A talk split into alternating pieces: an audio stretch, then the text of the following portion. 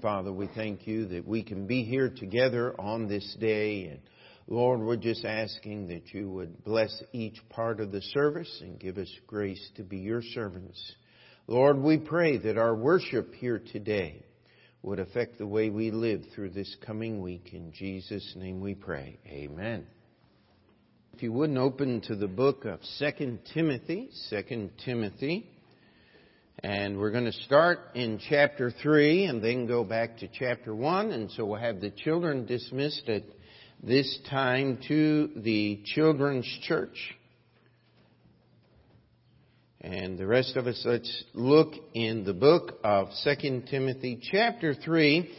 And we're going to look at a verse right before a verse that we use all the time. 2 Timothy 3:16 all scripture is given by inspiration of God and is profitable for doctrine, for reproof, for correction, for instruction in righteousness that the man of God may be perfect, truly furnished unto all good works.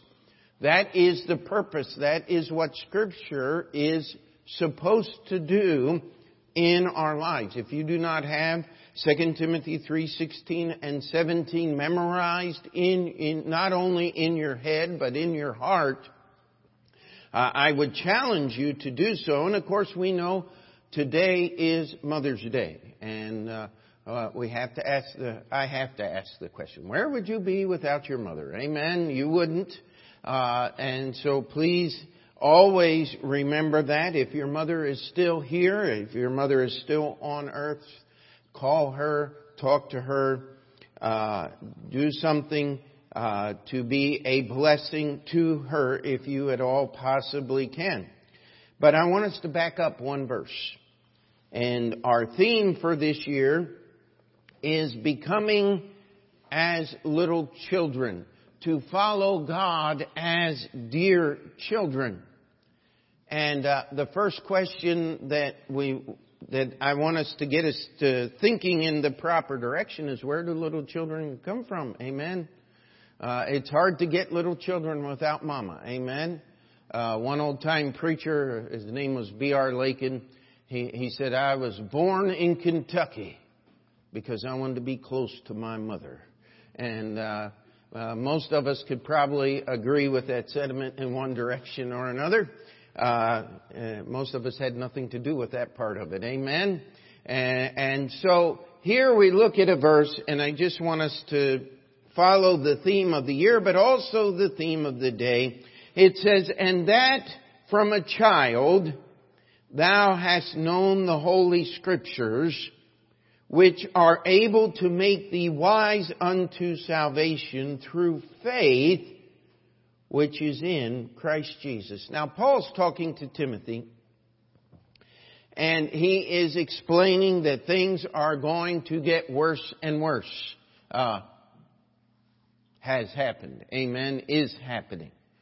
In fact, uh, I was just trying to uh, catch just a little bit of the weather, and I had this report of uh, of all these states, wicked, evil states that are making laws limiting abortion on Mother's Day. Uh, uh and uh, uh, it just kind of uh, got me thinking, and and I had to resist the urge. Preaching against abortion in, a, in this church does not change anyone's opinion, but it should encourage us to stay on the right pathway. Amen. The God of this book called the Bible is the God of life. It is not an amazing thing that the world relishes in death. And um, so Paul says, You've known this from a child. You have had the scriptures. Thou hast known. How many things if you just stop and think about when you were a little child, how many of you can remember when you were five years old?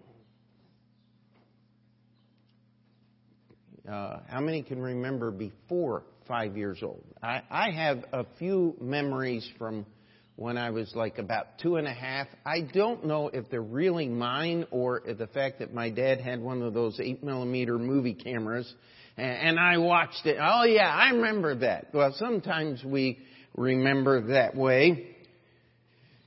But children are taught things. Whether you teach them or not. This is one of the reasons why I encourage parents, if at all possible, homeschool your children. Would you let your child grow up in your house? Let's say there was no such thing as public school.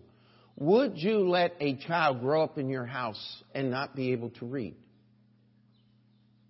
Would you do that? Would you let a child that was entrusted to you by God grow up in your house and not be able to perform mathematical functions as far as uh, being able to purchase things at the store and make sure that you get the right. Would you do that? I, I challenge you. That would be child abuse in my book.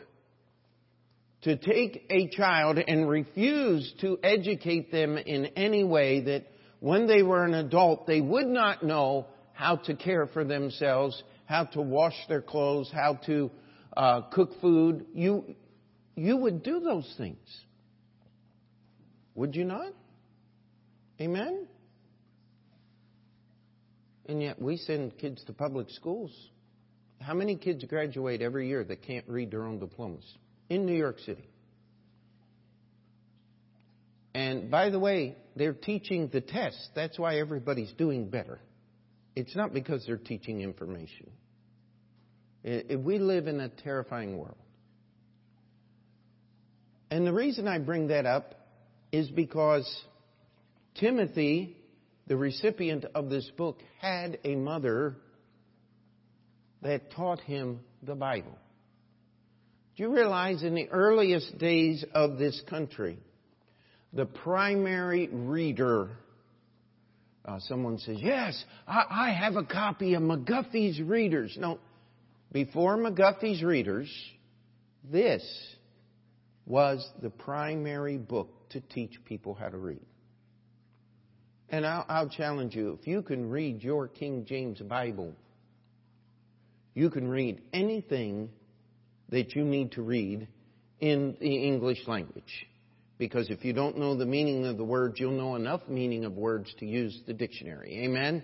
And find out what you want. It, and what we have going on here in Timothy's life is Paul is saying, listen, from a child. Now, there's something about children that are absolutely wonderful and terrifying all at the same time. You know, the thing about children is someone says, I don't understand why my children frustrate me so much. Well, it's probably because they're a lot like you. Right? I do speak from some experience.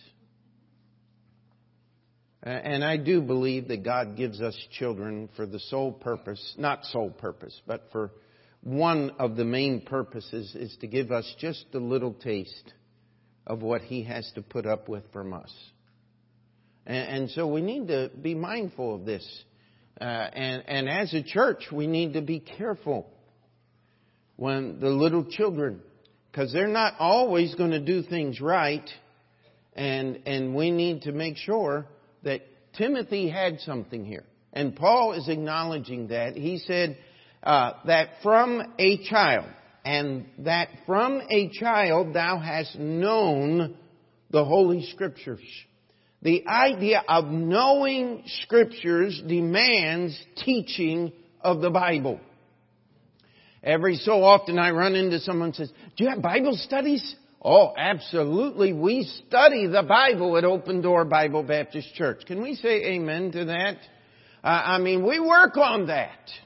And they say, oh really? I would like to come and share some things. Uh, we don't do that kind of teaching at Open, uh, study at Open Door Bible Baptist Church. Because we actually want you to learn something.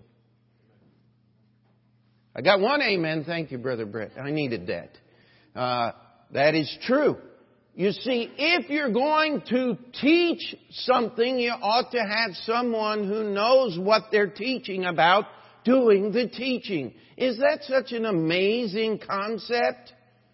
No, it's absolutely, it's just where things need to be now, isn't it? Little children. Timothy, as a little child, was taught the scriptures. Now, I do want us to stop and, and, and take a moment here and grasp the challenge that Eunice, Timothy's mother, would have had in teaching Timothy the scriptures. Number one, she was a woman. And so she would not have access to all the scrolls at this local synagogue. Uh, and by the way, if we read our Bible completely, and we'll touch on this in a few moments, uh, Eunice had not followed everything as exactly as the Bible should say. She married a Greek man. Uh, that would have essentially cut her off from the Jewish community at large. And so Eunice was going to have to put a great deal of effort to even get access to the scriptures so she could teach them to her son. Praise God, we don't have those kind of challenges today. But that was not the world that Timothy grew up in. And we go back to chapter 1 and verse 5 of the book of 2 Timothy. And Paul is, is in the midst of his greeting. He's saying, that he's an apostle of Jesus Christ by the will of God and the promise of life to Timothy, my dearly beloved son. And of course, uh, Timothy was not Paul's physical son. He was uh, the uh, uh Paul was his trainer in the ministry. Paul was the man who had uh, uh, set Timothy aside and prepared and trained him and ordained him as a minister.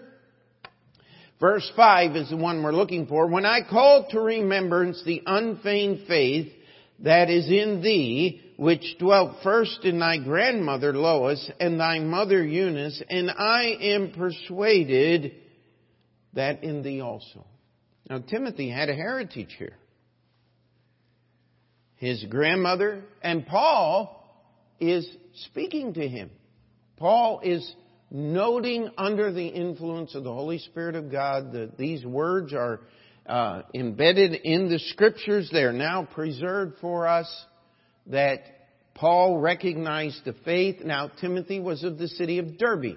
Paul visited there on his first missionary journey. He had taken the gospel there before Paul and Barnabas got to Derbe on that first missionary journey in Acts chapter 16 there. We're, uh, uh, I mean, in, in Acts, actually 13 and 14 is the visit recorded. Uh, they didn't have the New Testament at all, what we call the New Testament. Uh, at that time, maybe the book of the Gospel of John had been written, parts of Matthew, Luke. We don't know. Luke would have taken his treatise, probably the last of the Gospels. Mark at this point, as Paul was making his first missionary journey, was still a very young man. He was taken as their servant and he quit in the middle of the first missionary journey and went back home. And so, uh, they did not have what we have. The first they heard of Jesus Christ was when Barnabas and Paul went in there and began to preach the word and established a church. Well, guess who was one of the first members? Apparently, Lois, Timothy's grandmother. And the Bible doesn't tell us exactly when um, Eunice would have believed. Maybe she was already married and everything. We just don't know all that history. But we know that that unfeigned faith. Now, you have to get this. The only scriptures that Lois had were the Old Testament scriptures. The only scriptures that Eunice had to teach were, was the Old Testament. And I often like to remind people the Isaiah scroll was four foot high and 60 foot long. I mean, uh, yesterday as our ladies went, my wife came and said, uh, I, I don't want to carry the whole Bible on the tour. Can I have your New Testament to uh, teach out of to our ladies? And reach in my pocket and hand her the whole New Testament. Uh, somewhere in my desk years ago, I picked up a Bible on microfilm. It's about the size of a postage stamp, uh, a large stamp, the whole Bible. Uh, you can put 10 Bibles on one of those little thumb drives that you put on your key ring. About one gigabyte is a whole Bible. No, I'm sorry, one megabyte. Yes. Um, I have to remember my thing. So, how many Bibles could you put on a 16 gig drive? I mean, it's crazy. The Bible's about 1 million characters. And so, what we have here is Timothy's faith is directly connected to his grandmother and his mother. Let's take a moment, go to Acts chapter 16, and we'll just touch on a few things here. Acts chapter 16.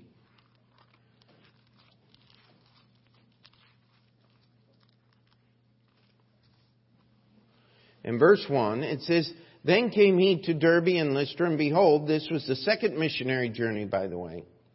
And behold, a certain disciple was there named Timotheus, the son of a certain woman, which was a Jewish and believed, but his father was a Greek, which was well reported of by the brethren that were at Lystra and Iconium, and him would Paul have to go forth with him.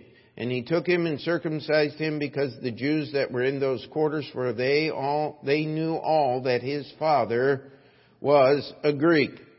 And so here we have Paul bringing the gospel, going back to Antioch. He was there for some uh, time, and then he comes back on his secondary journey, and we already have Timothy listed as a disciple.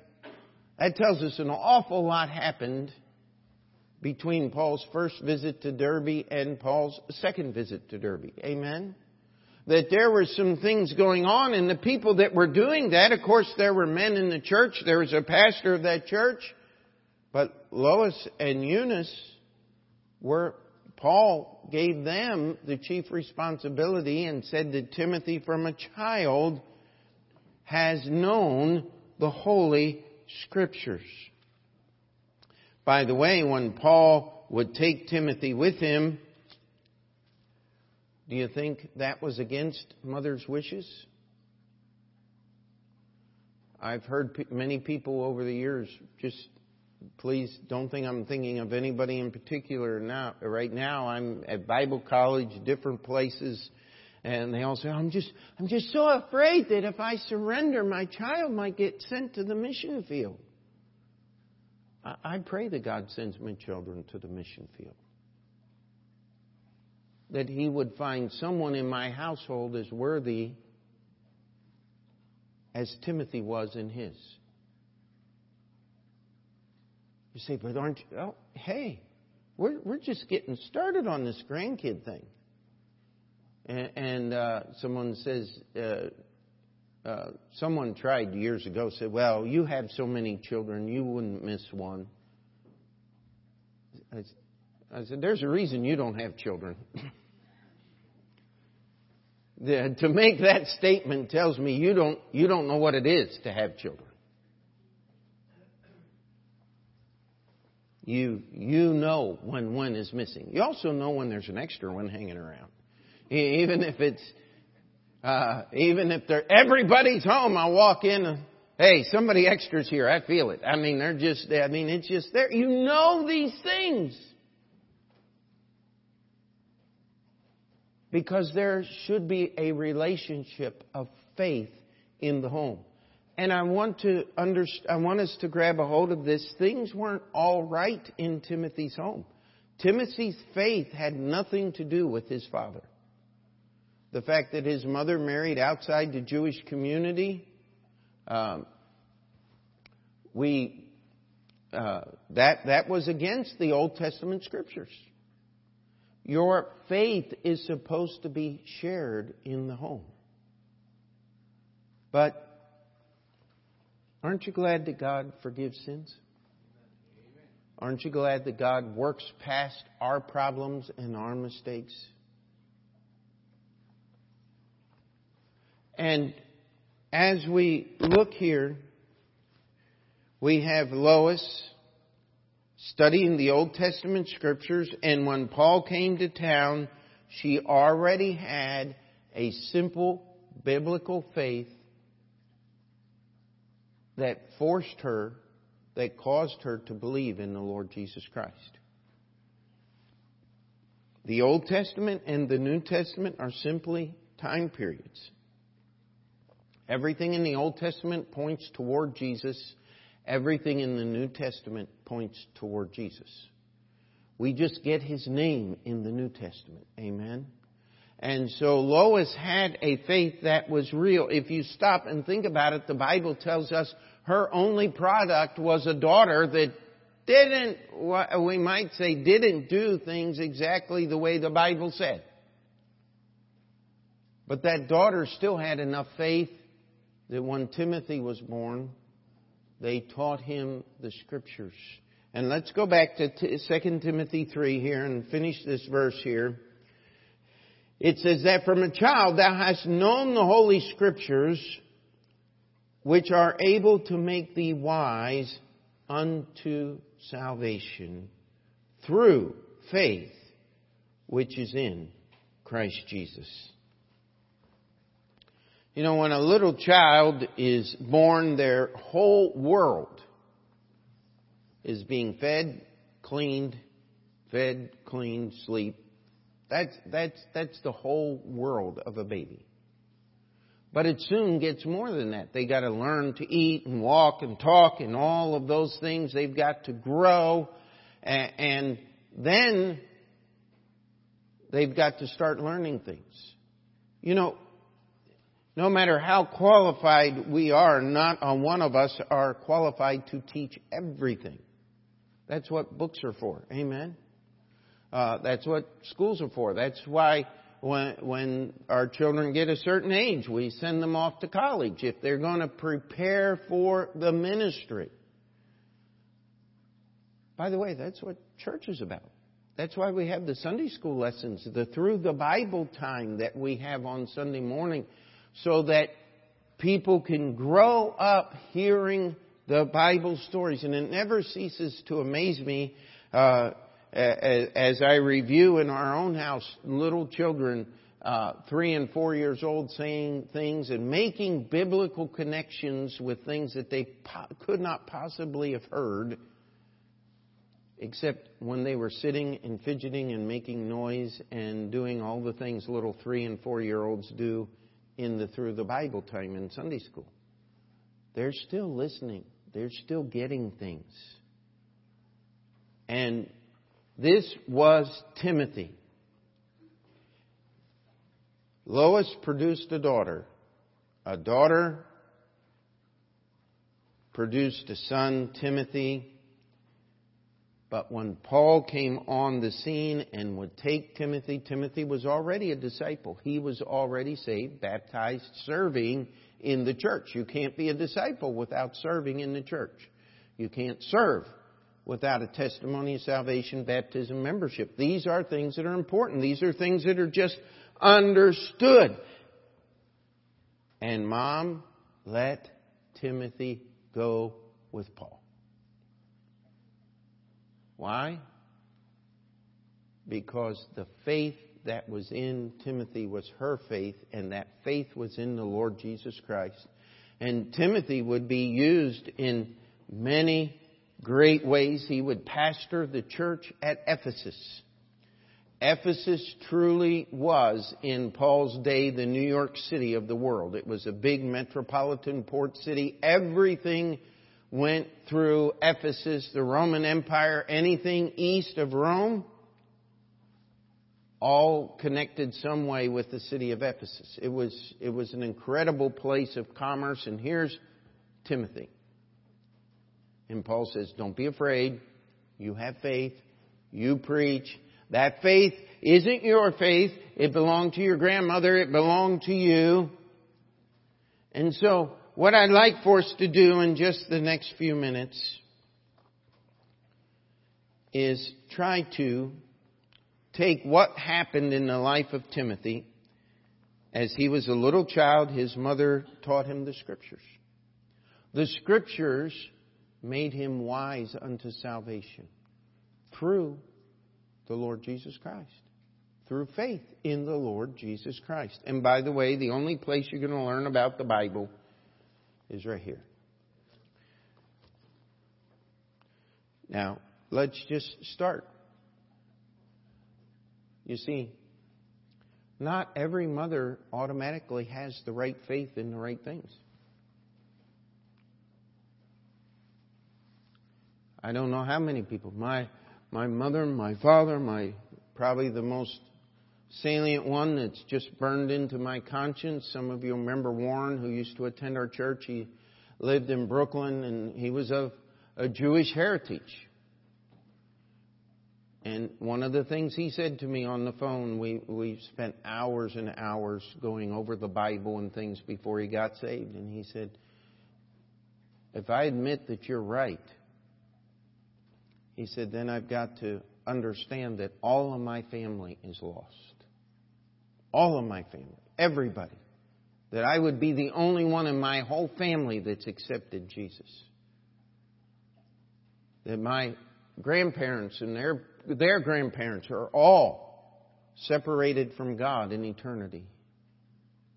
Said, how, how do I deal with this?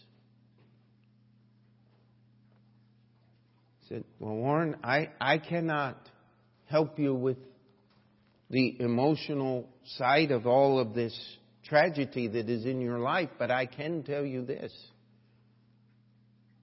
Any person that has crossed the threshold of eternity, if we could speak to them,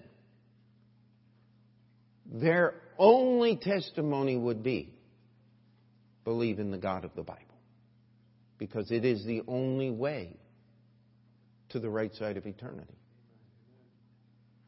And those people who are saved would tell us to serve Him more. Because one second of beholding Christ will convict us of every false thing that we've ever done. If we could only know. But we can't experience that until we step across that threshold. So the first challenge today is to examine your own faith. Is it the unfeigned faith that Paul talks about here that dwelt in, Lois and Eunice and then in Timothy? Now that word unfeigned is a word that uh, we do not use in modern English very much. Uh, we have a whole phrase that kind of fills in the uh, meaning of that word. To feign something simply means to uh, take the circumstance that is absolutely terrible and make it look good. Or that's absolutely good and make it look terrible, but usually it's the other way around. The idea of feigned is fake and, that's why we go to the story of the prodigal son in our Bible. It says, He fain would have filled his belly with the husk that the swine did eat. It meant that he was in such a condition of hunger and poverty that in his mind, the food that the pigs were eating, if there was any way to grab a hold of it without losing his own fingers, it looked awful good. Now, how many of you'd like to be there? I mean, that, that was a terrible place to be. Unfeigned means that you can look at reality and you don't have to pretend that it's not right. You see, you come to church, and I pray and I hope that as the pastor of this church, that every time we have a preaching time, that every person here is brought face to face with the reality and the holiness of who God is. That, that's my goal. Because when we meet God like that, what's the first thing we have to understand? For all have sinned and come short of the glory of God. Exclamation point. Jesus Christ came to save sinners, of whom I am chief, as the words the Apostle Paul used in his understanding. How short we come up. And yet, in spite of how short we are, how, how much failure typifies our faith relationship with God, God knowing all of that, still loved us enough to send Jesus to pay the price for our sins still established a church that we can meet together and strive together to serve the Lord in. And, and, so the first point that we need to grab a hold of is the fact that our faith, if we're going to pass it on, if it's going to be something worth someone else picking up behind us, better be the right kind of faith better be faith in the words of God. Our faith should not be in personalities, in people. Our faith must be in the person of the Lord Jesus Christ. Our faith must be in the words of this book. And, and if we're going to be serious about the words of this book, it's going to change the way we live, isn't it? It's going to change the way we approach life, the way we think about things, and yet, uh, we have, as Baptists, have often been accused of being baptized in dill pickle juice and weaned on a lemon or something along those lines. Uh, and uh, a, a, a realistic biblical appraisal of the world in which we live is not encouraging at all. In my lifetime, I have seen the greatest degradation of American society in its history. When I was, when, uh, I can't say when I was a kid that much, but, uh, uh, we had, my father had to learn to lock the car door and take the keys out of the ignition.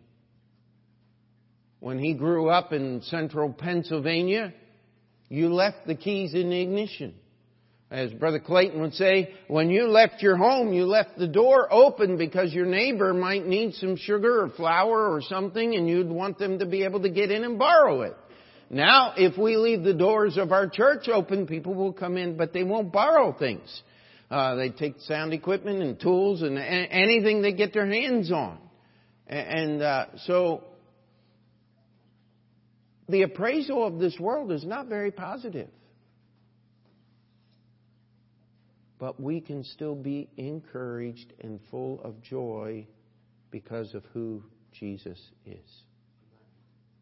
Amen? I have a positive outlook on all the negativity in our society because I read the end of this book. Do we have anybody else here that likes to skip through and read the end chapter to decide whether the book is worth reading or not? Um, I don't always do that, but if I don't know the book I'm reading, I, I will often try to uh, find the, the, the theme. If it's anything religious, I'm always looking for the conclusion. Where, where are we going with this? Who published this? More often than not, it'll be Unification Church or some crazy, nutsy organization. And say, you know what? I don't want to be influenced with that because if I'm influenced with that, it will change my approach to this. I read commentaries, but I want to make sure I read this first so that I can make fun of the bad stuff in the commentaries. Amen? Uh, and, and not be taken in by it. If we're going to have a faith like Lois, like Eunice, that was worth passing down to the next generation. We've got to get a hold of that faith and make sure our faith is rooted in the Scriptures. Amen? Now, Timothy received that faith as a little child. You know what the hardest thing to do with a little child? Is teach them things that they think they already know. Someone once said, What do you tell a New Yorker? Not much. Because they already know everything, right? Wrong. Um, the second point is we're going to turn this thing all around. If we, as adults and young people in this church, do not receive faith in God as that little child and allow ourselves to be taught, the faith that we pass on to this next generation will not be the unfeigned faith of the Word of God. It'll be something else.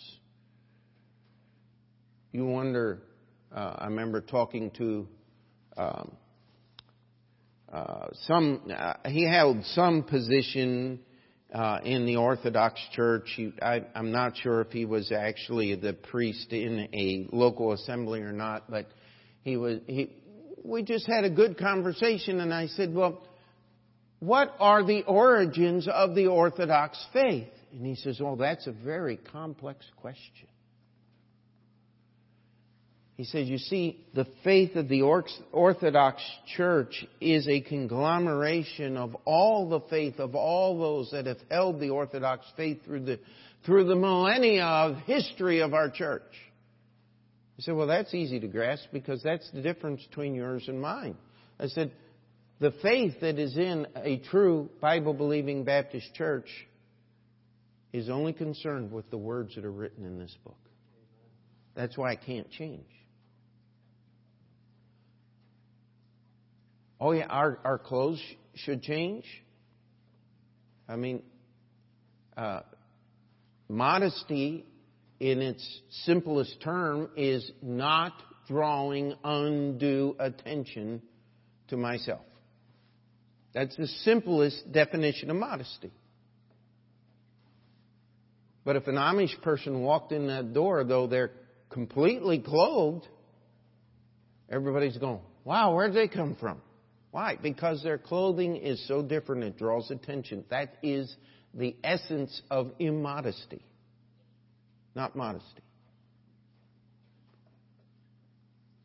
Are you still with me this morning? We kind of got to go everywhere to get this thing. But number one, we have to maintain our faith. Number two, we still have to receive that faith as little children ourselves, to allow ourselves to be taught.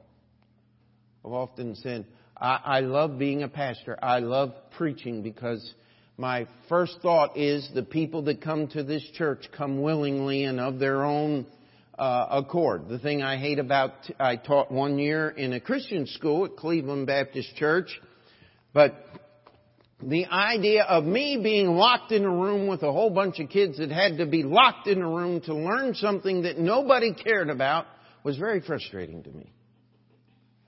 Anybody there? Raise your hand, Philip. Uh,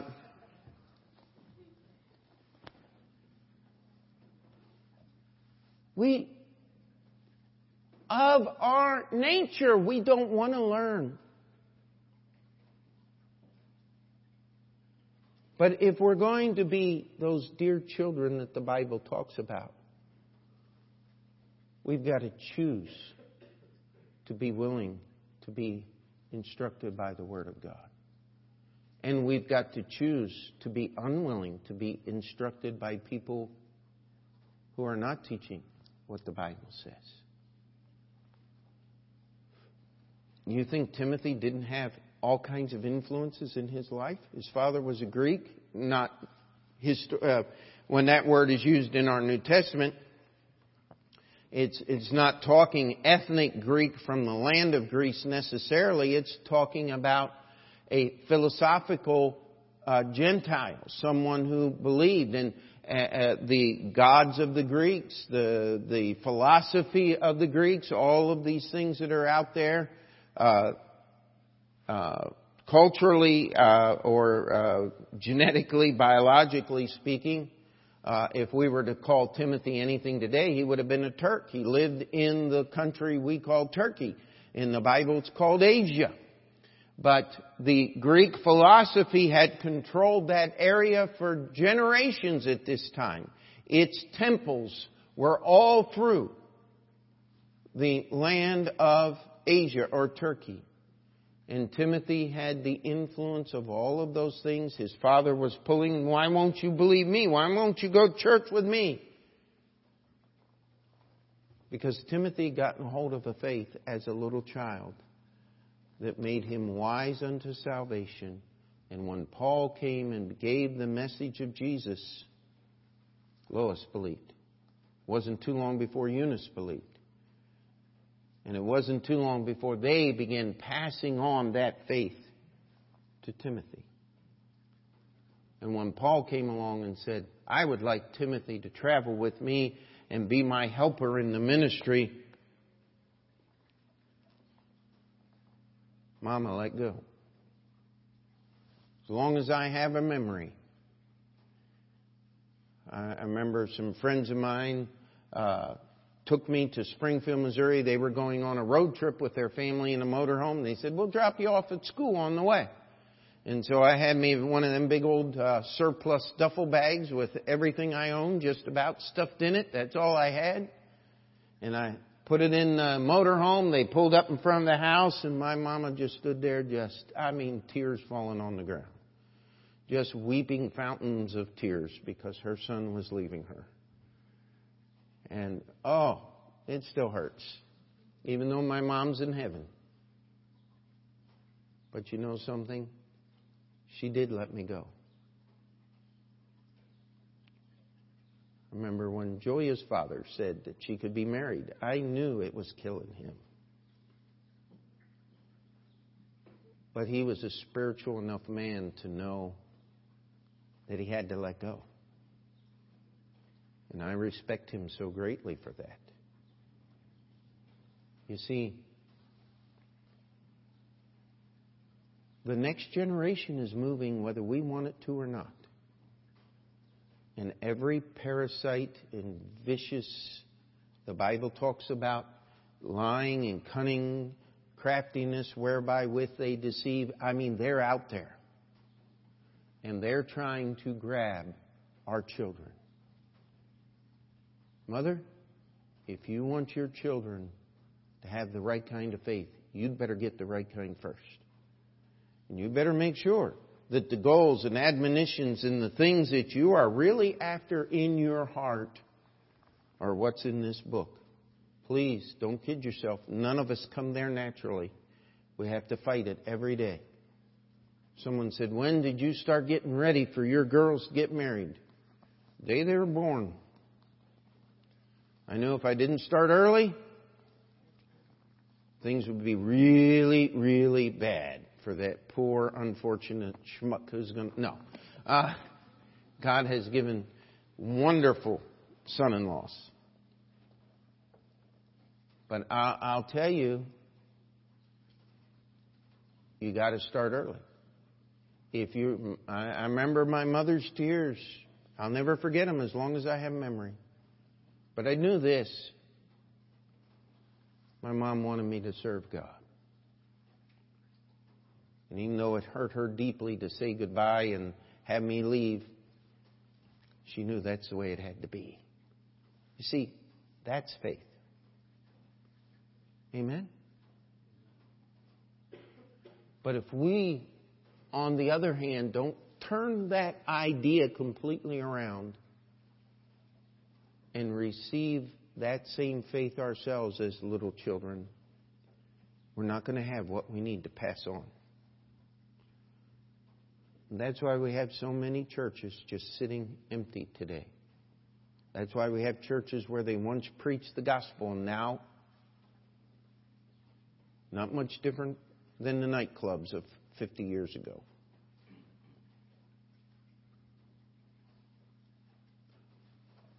See, Timothy, let's just read that verse one more time. 2 Timothy 3:15. And that from a child thou hast known the holy scriptures, which are able to make thee wise unto salvation through faith, which is in Christ Jesus. And all God's people said, Let's pray. Dear Heavenly Father, we come before you, and Lord, I know this has been a really strange Mother's Day sermon. But, Lord, that we would grab a hold of this thing, and number one, we would make sure that the faith that we have is worth handing down to the next generation. Number two, that we would be willing to let go